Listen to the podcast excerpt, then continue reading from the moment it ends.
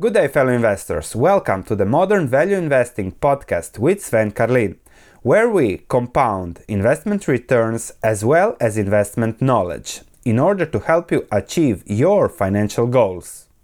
Good day, fellow investors. When it comes to successful investing, the key is not to pick the right stock. It is to not pick the wrong stock. And in this video, we are going to explain in detail what does Buffett actually mean when he says this.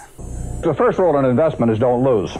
And the second rule in investment is don't forget the first rule. And that's all the rules there are. I mean, if you buy things for far below what they're worth and you buy a group of them, you basically don't lose money.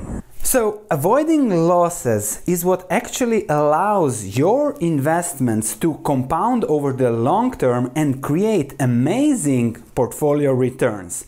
The only investment strategy that focuses on avoiding losses, thus risk, is value investing. And in this video, I want to really explain in detail what is the core concept of value investing. This is risk. Focusing on risk, avoiding risk, and then letting everything else, returns, come on top of that avoidance of long-term risk. Value investors also define risk in a different way, so we're going to start by defining risk, why avoiding losses, avoiding risk is the best strategy over the long term. In the short term, anything can happen, but over the long term, your focus should be on risk. We're going to just touch shortly, I'll make a special video on a margin of safety. I'm going to share with you my personal strategy when it comes to analyze stocks and looking at risk. It's pretty simple, just look at what can go wrong, compare it to the price and then see whether it is a good investment or not. Then we're going to conclude with why traditional measures of risks are not really good when it comes to value investing. So let's start. Now, the definition of risk. It's not volatility, it's not beta coefficient. The definition is risk is pretty simple. You look at the probability of loss and the probability or the potential, how much you can lose. So what's the probability of losing, how much you can lose, and what's the probability that things go wrong, and what would be the hit to your portfolio. When you invest with a margin of safety, all those probabilities are minimized, thus you have low risk and you let the return compound on that low risk. Risk is not volatility, so that's something we'll discuss a little bit later. Now that we have defined risk, we can also see how to analyze risk. Risk depends on two key concepts. One is the price paid. The lower the price paid is, the lower is the risk. No arguing about that. And the second concept, again, completely different than what academics say, is the nature of the business. Textile mills in the 1970s were risky, even if those had the margin of safety and everything, because in the US, the business was declining due to Asian competition. So you have to understand, okay, what's the price paid? Compare it to the underlying value of the business, and then also look at the nature of the business. What's the risk of the business itself when it comes to investing? Stock prices, volatility, all that is mumbo jumbo, nonsense to entertain you, but not really meaningful for value investors. And further, it's actually impossible to know the risk beforehand, before it materializes. Now, investors in Amazon look like geniuses, especially those that invested 20 years ago, but many even invested in Webvan, which is a company that went bankrupt in 2001, 2002. So now looking at Amazon includes a lot of survivorship bias because the risks didn't materialize and you look like a genius. But there have been risks and other companies show what could have happened also to Amazon. So it's not that there weren't risks. There were risks, and value investors wouldn't have invested there like Buffett didn't 20 years ago. Now he did because he sees less risk. And the focus when it comes to value investing is always on risk. So risk depends on the price paid. An excellent example of how risk depends on price is 3D. 3D printing, it was so cool 5 years ago, now nobody even talks about it, but the market was exuberant, stock prices exploded, and it is an excellent example to show how to manage risk and how it depends on price. For example, 3D stock in January 2014 was at $90, now it is at $9. A few years before 2014, it was again at $9. But if I look at risk and compare it to the value of the underlying business, I would say that DDD was less risky at a price of 10 than at a price of 90. However, in exuberance, hoping that every production will switch to 3D printing, investors cared only about the rewards, not about the risk, and therefore lost a lot of money, especially those who invested at the peak 3D exuberance. Just a few years prior, the P/E ratio was 20, so much less risk, the company was profitable. Don't know what happened later, but this shows how the first thing when it comes to risk is price. In this case, the lowest risk for the stock was in August 2011, even after a 70% drop already happened in 2010. So don't focus on stock price movements when analyzing risk. Compare the stock price to the value of the underlying business and the nature of the business itself. Now, the second part when it comes to investing risk is analyzing the risk of the business. What is the nature of the business and how risky it is?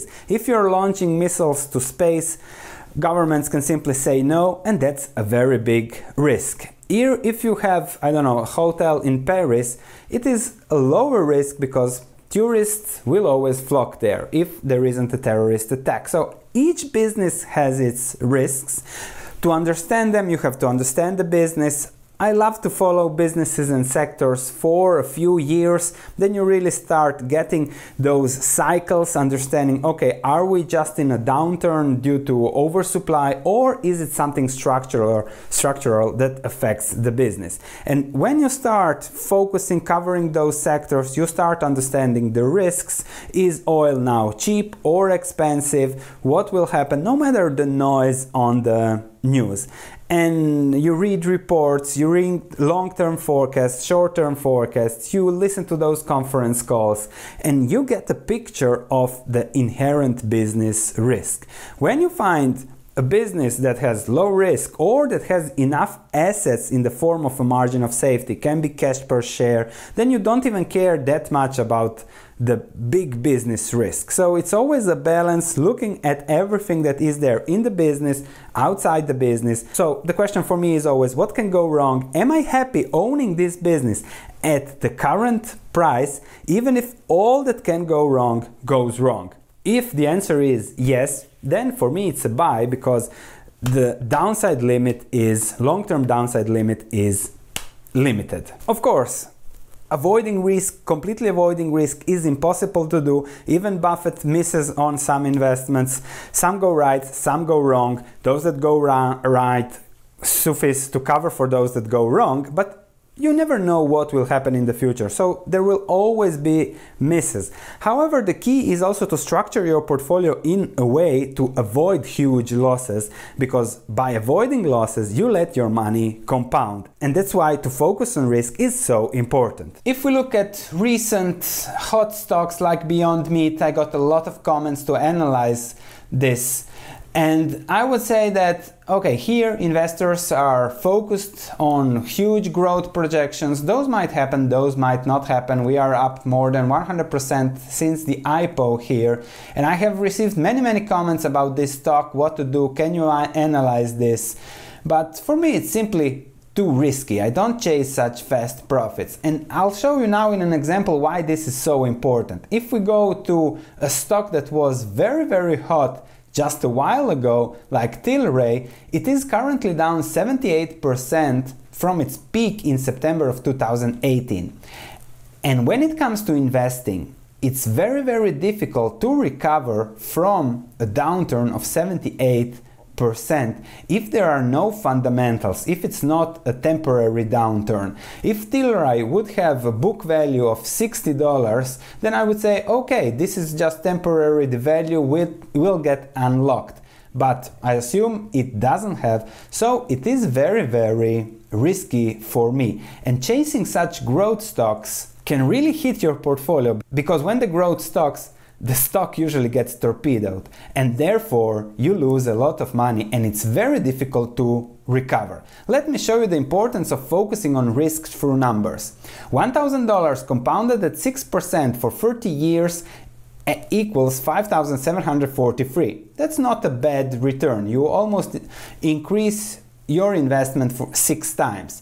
However, just one hit of 40% in year 10 of the 30 compounding years would set you back to the beginning with 1,013 in year 10 and give you a total return of 3,251, or 44% less than without the 40% portfolio hit. So one yearly loss of 40% destroys 44% of long-term returns. This doesn't mean your portfolio isn't supposed to go up and down. If my portfolio would fall 40% now, I would deploy the 20% that I have in cash, I would deploy the dividends, and I'm 100% sure that my longer term returns would be even higher, because what I own is value, and what I own can only fall temporarily.